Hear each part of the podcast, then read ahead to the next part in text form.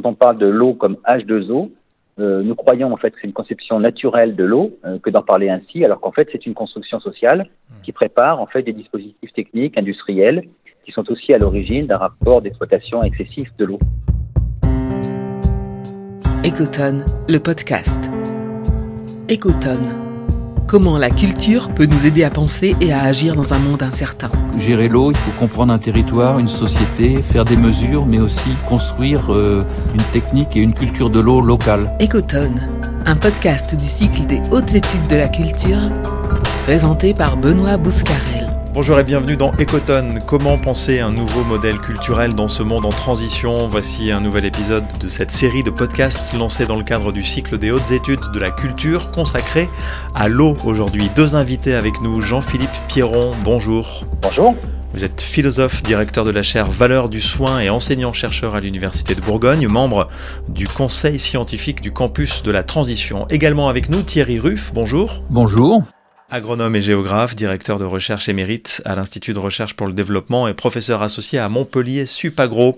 À mes côtés pour vous interroger et pour parler de l'eau, Isabelle Girousse, bonjour. Vous êtes euh, directrice de la communication de la Société du Canal de Provence et d'aménagement de la région provençale. Également autour de ces micros, Franck Bochard, chargé du numérique à la direction régionale des affaires culturelles Grand Est, Nathalie Joffre, artiste plasticienne, directrice associée de la Société Vroom, Arnaud Antolinos, secrétaire général du Théâtre national de la Colline, tous membres d'un groupe de travail du cycle des hautes études pour la culture qui auront également des questions à vous poser d'ici euh, quelques minutes. Alors quand on pense l'Anthropocène, quand on s'intéresse à ces circonstances et à ces conséquences attendues, l'eau est évidemment euh, un élément extrêmement important, l'élément qui concentre à la fois toutes les inquiétudes et toutes les attentions.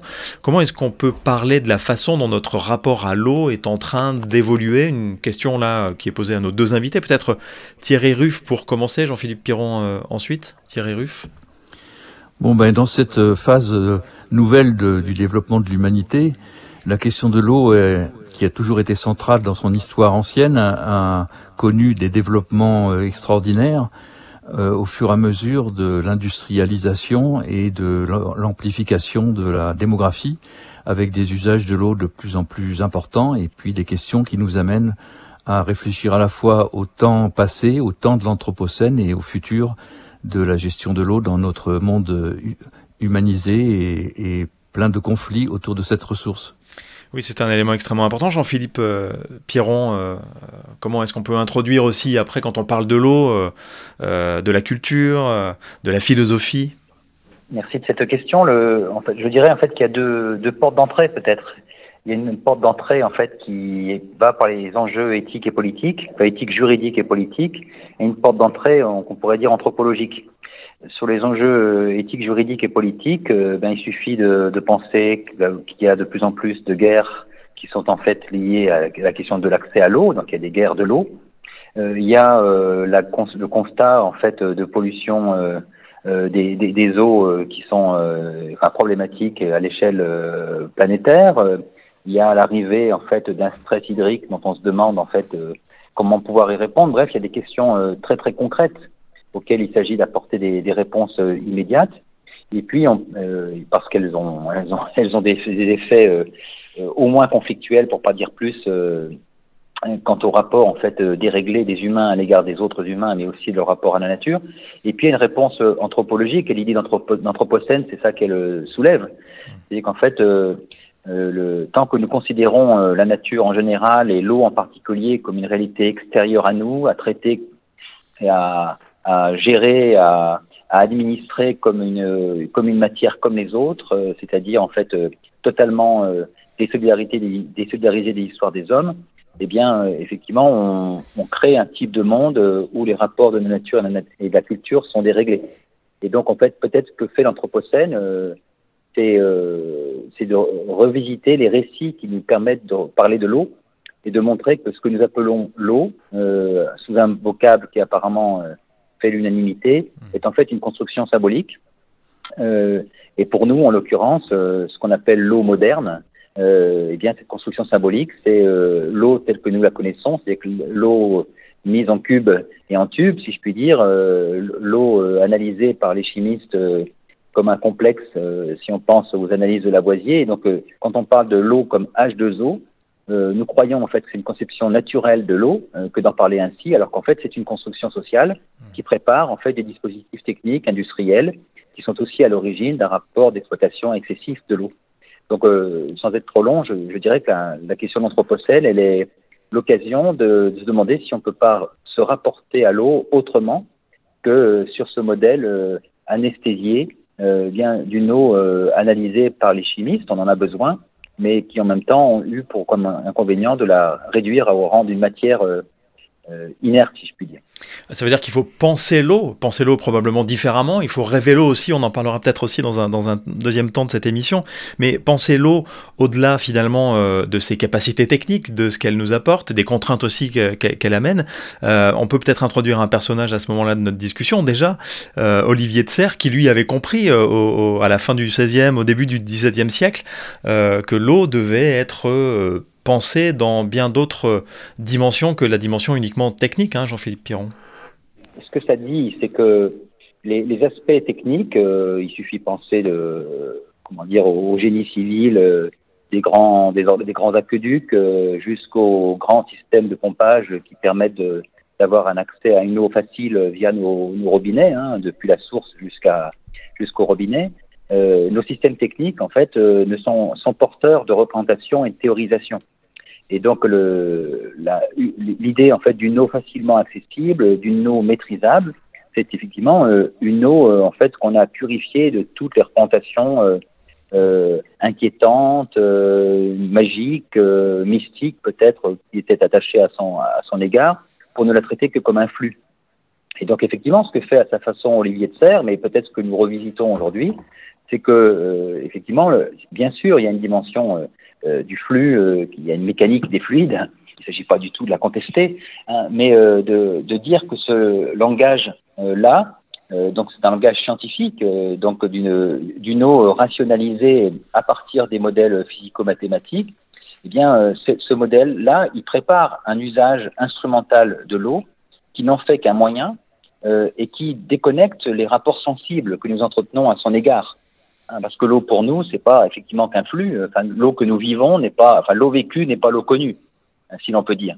Vous êtes et en train euh, de nous dire que finalement l'eau n'est pas euh, si euh, inodore, euh, incolore, insipide que cela, Jean-Philippe Piron? Eh ben, ce que ça dit, merci de cette, cette remarque, c'est qu'effectivement, le, quand on ouvre le, le, le moindre des dictionnaires d'aujourd'hui, effectivement, quand on dit euh, l'eau, euh, eh bien, on donne cette définition-là, insipide, incolore et sans saveur, euh, alors qu'en fait, dès qu'on... Donc, et donc, cette, cette eau-là, c'est l'eau moderne, si l'on peut dire. C'est-à-dire que l'eau telle qu'elle a été conçue et théorisée par la modernité occidentale, euh, c'est-à-dire euh, une eau en fait dont on se dit que si on veut véritablement la connaître, il faut mettre de côté toutes les, les certitudes psychologiques, toutes les, les, partialités de notre relation avec elle, qui sont euh, trop euh, subjectives ou trop relatives selon les cultures, pour se concentrer sur ce qui pourrait être dit d'elle de manière universelle. Et donc le, langage moléculaire, donc de l'âge la, de, de zoo, c'est ça qu'il fait au fond. Il anesthésie pour essayer de dire un savoir universel. Mais pourtant, euh, bien, comment dire, l'eau que nous vivons, l'eau que nous rêvons, l'eau avec laquelle nous faisons des sociétés, l'eau avec laquelle nous faisons des, des canaux, eh bien, c'est une eau en fait qui est investie de partialité rêvée. Elle peut être inquiétante, elle peut être reposante, elle, elle, peut être sensible. Enfin bref, on peut on peut faire toute une, phénoménologie de l'eau qui, qui, qui n'est pas là pour dire que c'est du irrationnel, mais pour dire simplement que c'est peut-être irrationnel de croire que l'eau ça n'est que de la rationalité euh, euh, physico-chimique.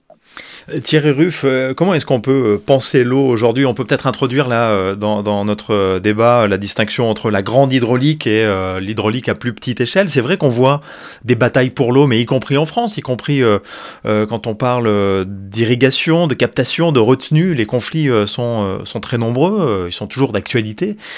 comment est-ce qu'on peut aujourd'hui penser l'eau peut-être différemment et aller vers quelque chose de plus serein quand on, quand on pense cet élément?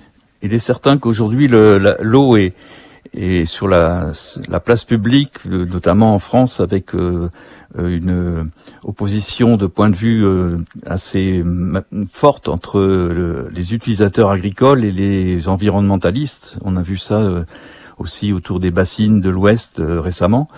Et plus généralement, effectivement, l'agriculture qui est une des grandes consommatrices d'eau dans le monde et vit cette cette, euh, ce dilemme hein, entre une eau qui est mobilisée pour euh, l'alimentation et la nourriture, et, mais en même temps qui a des cette utilisation a des conséquences assez fortes sur l'environnement et sur la rareté, et sur la pollution aussi de l'eau. Alors, en fait, euh, ce qu'il faut voir, c'est que bah, à l'époque d'Olivier de Serres, on, on, on, voyait l'eau comme un, un, problème effectivement de euh, technique d'aménagement local. C'est toujours le cas d'ailleurs. Hein. L'eau, on peut pas parler de l'eau en général. Chaque fois, ce sont des lieux, des sociétés, des histoires particulières et euh, tout euh, un ensemble de confrontations entre des gens qui veulent utiliser l'eau et des gens qui veulent la transférer, la répartir. D'ailleurs, l'un des grands problèmes de, depuis le, début des temps de, l'humanité, c'est la répartition de, l'eau, la répartition qui est inégale sur le plan climatique, mais qui est aussi un des grands problèmes de société, de, euh, lutte contre l'accaparement par certaines élites, euh, pour, pour effectivement arriver à, à des territoires euh, résilients, stables, avec une répartition de l'eau équitable. Donc tout ça, c'est ces processus ont, ont, pris des formes très différentes selon les cultures. Hein. Euh, euh, on a euh, notamment toute la dimension collective de l'eau a été très très au centre du développement hydraulique du monde arabo-musulman et nous avons même hérité de, de cette tradition de la communauté, des règles d'accès mesurées et, et, puis des, des formes de, de justice ou des formes de tribunal de l'eau l'un des éléments les plus euh, symptomatiques de cette, cette euh, organisation institutionnelle, euh, c'est le tribunal des eaux de Valence qui est héritière effectivement de la tradition arabo-andalouse de répartition de l'eau. Alors Thierry Ruff, je n'ai pas précisé, c'est vrai dans l'introduction de cette émission que vous avez été euh, sollicité par le gouvernement marocain pour euh, assurer un appui scientifique euh, important, appui technique également pour la, conception du musée de Marrakech, musée consacré à l'eau. Comment est-ce que l'eau au niveau local, quand on parle donc de petite hydraulique, peut créer du lien social? On sait que les, les, enjeux sociaux, les, enjeux environnementaux sont liés. Là, on a quelque chose de très concret quand on parle de la ressource en eau. Alors l'aventure le, du musée de l'eau de Marrakech, c'est euh, quelque chose d'assez extraordinaire, mais qui est une aventure aussi partagée avec la communauté scientifique marocaine. Moi, j'ai eu la chance de travailler 20 ans dans différents contextes de gestion de, de l'eau, de petite, de moyenne, de grande hydraulique, d'hydraulique d'oasis ou de montagne, mais aussi d'hydraulique de, d'ingénierie, euh, de barrages, etc. Il y a toujours une dimension euh, sociale, politique et institutionnelle. Il faut euh, quelle que soit la dimension de, des, dispositifs techniques, comprendre euh, comment ce, partage de l'eau s'opère et, quelles sont les, formes euh, innovantes euh, qui peuvent être mobilisées pour, pour, le futur. Parce que on a, on a devant nous un futur très incertain dans le domaine de la, de la disponibilité en eau. Le rapport du GIEC qui vient de sortir sur cette question euh, nous indique clairement que ce que nous allons vivre un peu dans tous les pays du monde, pas seulement au Maroc ou au sud de la France, c'est des phénomènes euh, contradictoires de sécheresse euh, allongée, très difficiles à, gérer, mais aussi des phénomènes de violence de l'eau avec des crues et des pluviométries exceptionnelles. On, on, on a vu ces exemples d'ailleurs en Europe dès cet été euh, qu'en Allemagne, mais aussi en, au sud de la France ou en Espagne ou en, en Sicile. Donc, en, fait, euh, la, nos, nos, questions se, se, complexifient avec euh, à la fois des usages toujours plus importants de l'eau dans les villes et dans les campagnes pour euh, l'alimentation en eau urbaine et pour euh, l'agriculture, mais aussi parce que le climat ne, ne nous aide pas dans, dans cette perspective. Et c'est l'intérêt des musées, en fait, des musées de l'eau en général, il y en a une soixantaine dans le monde, c'est d'avoir une plateforme de discussion à la fois par le passé des sociétés qui ont su un moment gérer l'eau, et puis l'inscrire dans un, une réflexion sur une innovation qui tient compte de ce passé, mais qui en même temps euh, euh, s'adresse aussi avec des outils modernes euh, à, à, une meilleure répartition et à une meilleure euh, une meilleure vie sociale et un meilleur lien social autour de l'eau. Euh, vous nous dites qu'on est toujours dans cet héritage, euh, en tout cas en partie, euh, du, du, monde arabo-musulman, de sa façon de, de gérer l'eau. Est-ce que cet héritage est toujours valable, en sachant que si on se replace dans un contexte un peu plus long au niveau historique, c'est assez savoureux de constater aussi, de prendre en compte aussi que l'eau a été un des éléments de la colonisation et a été un, un des enjeux, en tout cas, de la colonisation française. Alors le, le, le, cas du Maroc ou de l'Afrique du Nord est, est très symptomatique effectivement de ces de ces différentes époques historiques avec euh, des réseaux qui ont été faits euh, au Moyen Âge, euh, peut-être avant, dans certains cas, euh, avec, on peut revenir aussi à l'époque romaine, euh, et puis euh, des périodes de, de, mobilisation de l'eau à des fins politiques particulières, comme c'est le processus qu'on a vu dans les, la phase coloniale, avec des accaparements et des tensions extrêmement fortes, qui ont d'ailleurs contribué à, à réveiller les consciences nationales et à, à, voir les indépendances comme une des solutions pour ces pays. Euh, et puis euh, après la colonisation, ben le, le, les indépendances ont signifié la, construction d'autorités et de, formes euh, parfois un peu despotiques sur l'attribution des eaux dans les différents territoires de gestion historique. Et aujourd'hui, on est euh, toujours dans cette euh, dans ces dimensions de recherche d'un compromis, d'un équilibre entre des usages, entre des territoires et entre des sociétés euh, locales euh, ou euh, nationales. Peut-être une, une question d'Isabelle Girousse? Vous êtes tous les deux, vous, vous avez euh, travaillé, enfin réfléchi tous les deux avec des approches très euh, pluridisciplinaires. Hein, on le voit. C'était euh, notamment Jean-Philippe, on n'en a pas parlé tout à l'heure, mais qui, a, qui, avait monté une, une chaire hein, industrielle quand il était sur Lyon, justement sur ces, ces questions de l'eau. Thierry, on l'a vu, qui travaille sur Marrakech aussi dans une approche pluridisciplinaire. Donc, est-ce que de votre point de vue, par rapport aux, aux défis qui sont toujours à relever pour le futur, ce sont vraiment des hum, il faut continuer à poursuivre dans ce sens qu'est-ce qui reste euh, sinon qu'est-ce qui reste à faire de, supplémentaire? J'ai en tête notamment euh, Jean-Philippe qui a écrit un, livre sur l'anthropocène et qui insiste beaucoup en termes d'éducation, euh, voilà, sur ce qu'on pourrait peut-être éduquer un anthropocène, hein, modifier dans nos principes d'éducation. Mais Thierry a aussi, je crois, d'autres projets en ce sens. Donc, si vous pouvez nous éclairer. Jean-Philippe Piron pour commencer. Oui, merci pour, euh, pour ces questions. Moi, je pense qu'il n'est pas, pas inintéressant d'observer de, que notre conversation, en fait, elle se, place dans une perspective qui est portée, en fait, par un ministère de la Culture.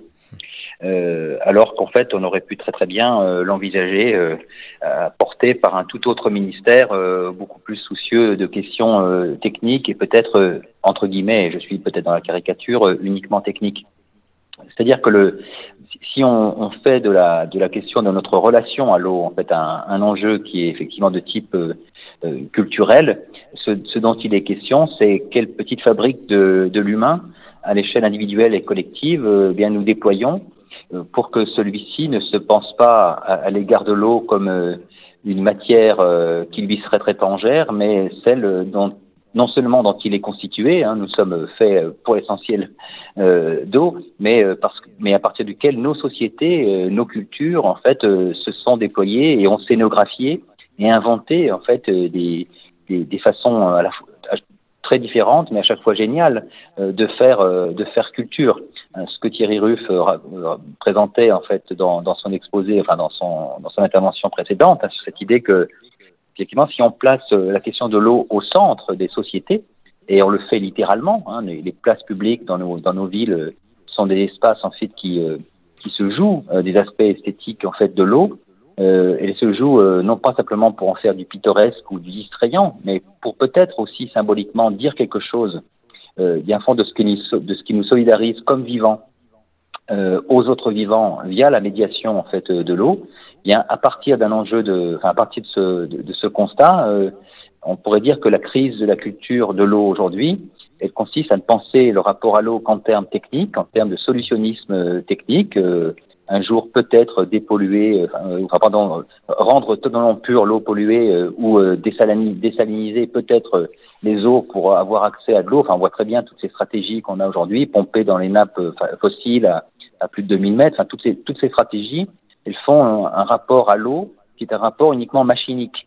Euh, alors qu'en fait, il y a des enjeux effectivement qui sont euh, esthétiques au sens fort du terme, et qu'en fait, euh, il s'agit de, de nous resensibiliser, de penser que les questions de, de l'eau sont des questions sensibles, non seulement parce qu'elles sont explosives, on le voit bien dans les conflits d'accès à l'eau, mais sensibles parce qu'elles touchent notre rapport de vivant, affecté en fait par les qualités de l'eau qu'il qu'il a la joie de vivre quand c'est une eau euh, agréable, si l'on peut dire, ou qui l'inquiète lorsque les, nappes sont, sont polluées euh, ou, ou, ou, disparaissent. Et donc les enjeux éducatifs, effectivement, sont de ce point de vue-là euh, majeurs.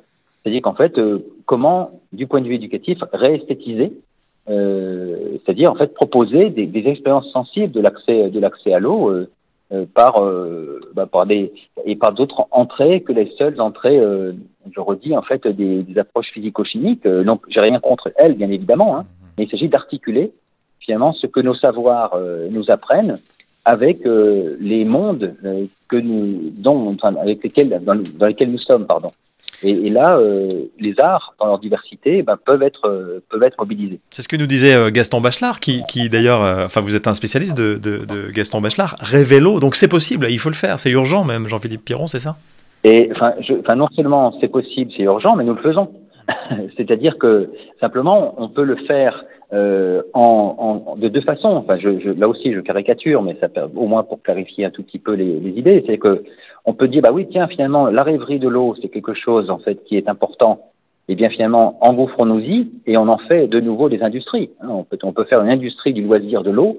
Hein, ça va du surf euh, en passant par euh, les, tous les exercices nautiques possibles jusqu'aux euh, expressions en fait industrielles de, des loisirs de l'eau dans les parcs aquatiques ou autres, qui disent déjà quelque chose d'important, hein, qui disent effectivement que bien l'eau l'eau est réjouissante dans la pluralité des, de, ses visages, qu'elle soit vaporeuse, qu'elle soit euh, torrentueuse, euh, mais mais effectivement on peut le faire d'une toute autre façon, qui est effectivement de comment ménager euh, dans nos vies euh, personnelles, dans nos quartiers, dans le retour de l'eau en ville, comme, comme le disent aujourd'hui les, les, géographes, puisque les, les, les rivières sont, de plus en plus aujourd'hui mises au jour là où elles ont été longtemps enterrées et masquées. Euh, bref, donc la question de, donc bref dans nos dans nos villes, dans nos quartiers, euh, ce qui est en train de se renouer, c'est une nouvelle alliance, j'allais dire, du vivant humain avec la avec la avec ces milieux, qui est effectivement de l'ordre d'un de l'ordre d'une rêverie, mais à condition de dire que la rêverie n'est pas un truc secondaire une forme de distraction, euh, une affaire de poète en, en, déjugeant la question du poétique comme si c'était pas sérieux. Je crois que le rapport sensible à l'eau n'est pas moins sérieux qu'un rapport technico-ingénieux. Thierry Ruff sur cette question, sur ces questions. Il se trouve que hier se tenait à Bruxelles un, un séminaire de l'association des euh, Agua Publica Europea qui euh, réunit des, des, grands opérateurs publics de l'eau euh, d'Europe. Et dans ce séminaire qui était consacré au changement climatique et aux solutions par la nature de l'adaptation, hein, de changement climatique, eh bien, on a parlé effectivement de, choses qui font euh, rêver, euh, qui, étaient peut-être aussi euh, des choses déjà connues dans les périodes historiques euh, précédentes, c'est-à-dire que faire réapparaître l'eau dans la ville, euh, faire des systèmes de, répartition des, flux, de revégétalisation, etc. Alors donc c'était les solutions par la nature, mais je pense qu'on peut aussi dire que il manque encore des solutions par la culture ou par les cultures, puisqu'elles sont extrêmement diverses, comme je disais auparavant. Alors l'un des problèmes qui, se pose à nous, c'est que les questions de l'eau sont complexes. Il y a une dimension de science de l'eau, de science dure. Il y a une dimension de science agronomique quand, l'eau est utilisée dans l'agriculture. Et puis il y a toutes les sciences sociales qui sont aussi mobilisées, l'histoire, la géographie, euh, la socio-anthropologie, l'étude des institutions. Et ce qui manque un petit peu, je pense, c'est des références partageables sur ces sociétés qui ont une, un long passé, un long passé hydraulique et qui ont aussi connu un certain nombre de crises. Je pense, je retourne au Maroc là maintenant avec euh, le système des galeries drainantes qui euh, a été étudié euh, dans les au XXe siècle, on s'appelle les kanates en Iran. Donc ces, ces galeries qui permettent de, de capter une nappe souterraine et de l'extraire par gravité et de l'amener dans l'oasis. Eh bien, ce, ce, ce, système était considéré comme non valide par les ingénieurs de l'eau au Maroc il y a 10 ou 15 ans. Et aujourd'hui, c'est au centre des préoccupations de la rénovation des politiques de l'eau dans ces régions. Et ce qui apparaissait avant un, un, un, un, outil dépassé devient maintenant un, outil vertueux parce que euh, il ne surconsomme pas d'eau, il permet une organisation collective, il permet aussi l'identification des populations à leur système hydraulique. Euh, donc tout un, ensemble de, de, de principes finalement qui pourraient guider le futur de l'eau euh, sur la planète. Isabelle Girousse on parlait tout à l'heure du ministère de la Culture, mais il y a actuellement un autre ministère, hein, le ministère de l'Agriculture, et, qui a lancé le, grand Varenne de l'eau. Euh, on évoquait du coup tout à l'heure l'importance que l'eau ne soit pas évoquée que sous un angle technique. Euh, et nous, en Provence, euh, on, connaît ça, bien sûr, puisqu'on a des siècles de gestion de l'eau et on sait bien que cette culture de l'eau est extrêmement importante. Euh, du coup, est-ce que, est-ce que vous auriez justement un, message à faire passer On, parle de transversalité à, ce, ministre de l'agriculture et aux enjeux qu'on peut rencontrer sur des territoires. Hein. On a, on a, on a des choses à se réapproprier par rapport à ça? Thierry Ruff, peut-être pour commencer? Oui, alors en fait, euh, on est, on est déjà complètement dans cette idée de rénover un petit peu la, les démarches. Euh, c'est intéressant de faire des plateformes et de faire des conventions, mais euh, il faut effectivement trouver des formes de partage de connaissances complexes, c'est-à-dire sur un territoire comprendre le mouvement des masses d'eau le, la variabilité, euh, les tensions qui peuvent apparaître dans des phases de sécheresse ou dans des phases d'inondation. Mais il faut aussi donc euh, comprendre euh, les, les, enjeux du développement agricole, les besoins agronomiques des plantes, etc. Et puis il faut aussi comprendre comment la société s'organise, comment elle se structure pour partager tous les efforts et, et faire de l'eau un bien commun utile avec euh, des usages différents. Donc pour ça, on, s'est aussi adressé au ministère de l'Agriculture dans la, perspective de développer un master euh, de médiateurs de l'eau, c'est-à-dire des gens qui pourraient effectivement, avec la culture euh, euh comprise des eaux locales et avec les connaissances techniques et les connaissances agronomiques, arriver à, des médiations dans ces conflits majeurs qui vont impacter toutes les sociétés euh, dans l'avenir. Et ce, master s'appellera euh, hydronomie pour comme une conjonction entre hydrologie, agronomie et sciences sociales et, et donnera lieu à, à finalement euh, réintroduire une notion de justice dans la répartition de l'eau et dans euh, la répartition aussi des charges et et des ressources c'est une notion qui a été introduite par euh, El Karaji, un auteur euh, euh, qui a publié au XIe siècle un traité des eaux cachées où il montrait bien que pour gérer l'eau, il faut comprendre un territoire, une société, faire des mesures, mais aussi organiser une concertation et construire une technique et une culture de l'eau locale. Al-Karaji, dont on ne sait pas s'il a inspiré euh, Olivier de Serres, mais qui disait déjà au XIe siècle effectivement qu'il euh, fallait prendre en compte euh, les connaissances scientifiques et les arts pour bien gérer l'eau. Oui, bien sûr. Et c'était aussi d'ailleurs le, le, si on regarde bien au XIXe siècle, on, on, a, on, apprenait aux ingénieurs l'art et la science de l'eau. On n'était pas spécialisé ou ultra spécialisé dans un seul domaine.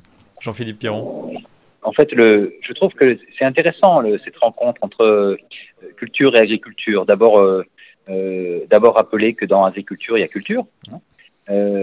et que les formes de civilisation, elles sont liées aussi à des pratiques des sols, qui sont aussi des pratiques des eaux. Et peut-être que ce qui se joue en Anthropocène pour l'agriculture aujourd'hui, c'est de rediscuter le grand modèle au sein duquel elle a, appris à se déployer parce qu'on lui a demandé. Dans comment dire au sortir de au sortir de la guerre donc un modèle effectivement agro-industriel et qui avait besoin en fait de penser que l'eau ne se se plaçait ou se déplaçait, elle était soit utile, soit inutile, euh, et pas un acteur. Hein, comme on dirait, elle n'aurait pas, comme on dit aujourd'hui, elle n'avait pas d'ingentivité propre. Euh, et en fait, ce qui, ce qui est aujourd'hui en retravaillé, et donc c'est un point intéressant, c'est que c'est restaurer euh, les agriculteurs dans leur capacité à pluraliser les rapports qu'ils ont avec l'eau euh, et ne pas la penser uniquement à, l'intérieur d'un seul euh, modèle, qui est un modèle effectivement euh, techno-industriel, réduisant l'eau à une ressource maniable, malléable et corvéable.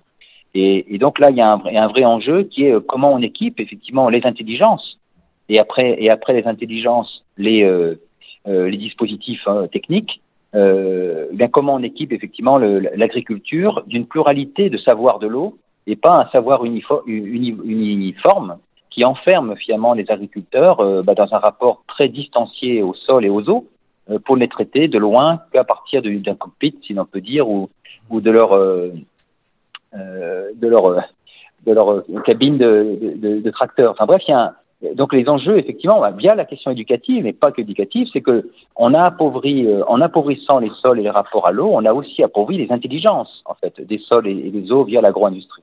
Donc il y a un enjeu majeur. Et donc le, le, lien est, est, est, magnifique à faire. Et c'est ce qu'on essaye de faire. Est-ce qu'on a une question de Moi j'ai une question Nathalie par rapport à cette idée de réenchanter euh, les eaux. Euh, comment est-ce qu'il y a des créateurs, euh, des écrivains euh, auxquels vous pensez qui aujourd'hui dans le monde contemporain euh, font ce, ce, geste en fait poétique euh, de, de qui, qui, permettrait justement de réenchanter les eaux. Est-ce qu'il y a des œuvres par exemple qui, qui vous ont marqué récemment? Je peux peut-être euh, parler de l'expérience marocaine aussi. Euh, dans, dans, dans, le domaine de l'eau, il y a un, un élément dont on n'a pas encore parlé aujourd'hui, mais il y a, il y a le, le, champ ou le domaine des eaux sacrées, euh, donc dont font partie les sources, les, certaines nappes, certains lieux.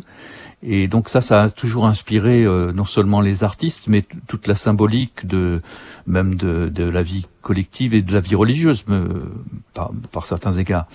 Et puis donc au, au Maroc, en, en, en accompagnant finalement le projet du musée, s'est développé un, un, un, projet artistique euh, complexe qui s'appelle euh, Canat, qui reprend donc le, le, terme générique pour les galeries drainantes. Vous savez qu'à Marrakech aussi, il y avait 600 galeries drainantes qui alimentaient la ville. Aujourd'hui, elles sont toutes sèches et donc elles revivent par euh, par le fait artistique, par euh, euh, de la peinture, de, la musique, euh, etc. Des dessins, des photos, des conférences. Voilà. Donc ça c'est très important. Je pense que ces, dimensions de de, culturelles et artistiques doivent absolument accompagner les efforts pédagogiques euh, euh, que peuvent apporter les musées de l'eau euh, dans les différents pays où ils sont constitués.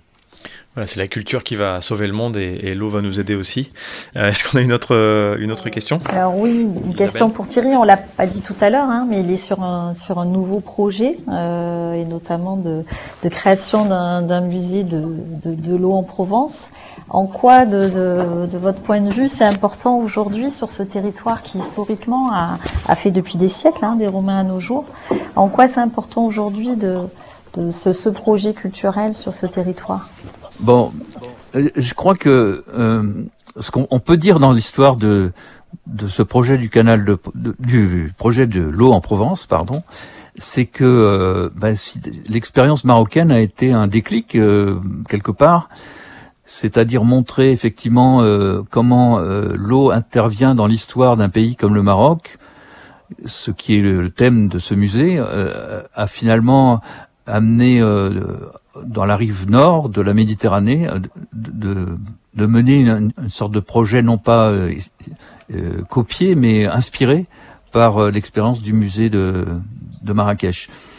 Et je, je, pense que toutes les, les grandes régions pourraient effectivement construire des projets de, de type scientifique et artistique autour de l'eau à travers des, des, des, espaces muséographiques, parce que c'est pas forcément que l'aspect musée qui compte, c'est aussi l'aspect euh, d'accompagnement, de d'enseignement, de, de prise en charge par euh, les professeurs aussi dans l'éducation des enfants, et mais aussi les universitaires. Voilà, c'est ce qu'on voit se développer actuellement à Marrakech.